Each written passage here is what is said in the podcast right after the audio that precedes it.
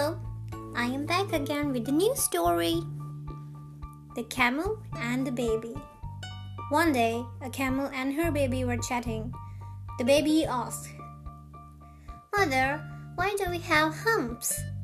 The mother replied, Our humps are for storing water so that we can survive in the desert. Oh, said the child. And why do we have rounded feet, mother? Because they are meant to help us walk comfortably in the desert. These legs help us move around in the sand. Oh, right. But why are our eyelashes so long? The mother said, To protect our eyes from the desert dust and sand. They are the protective covers for the eyes, replied the mother camel.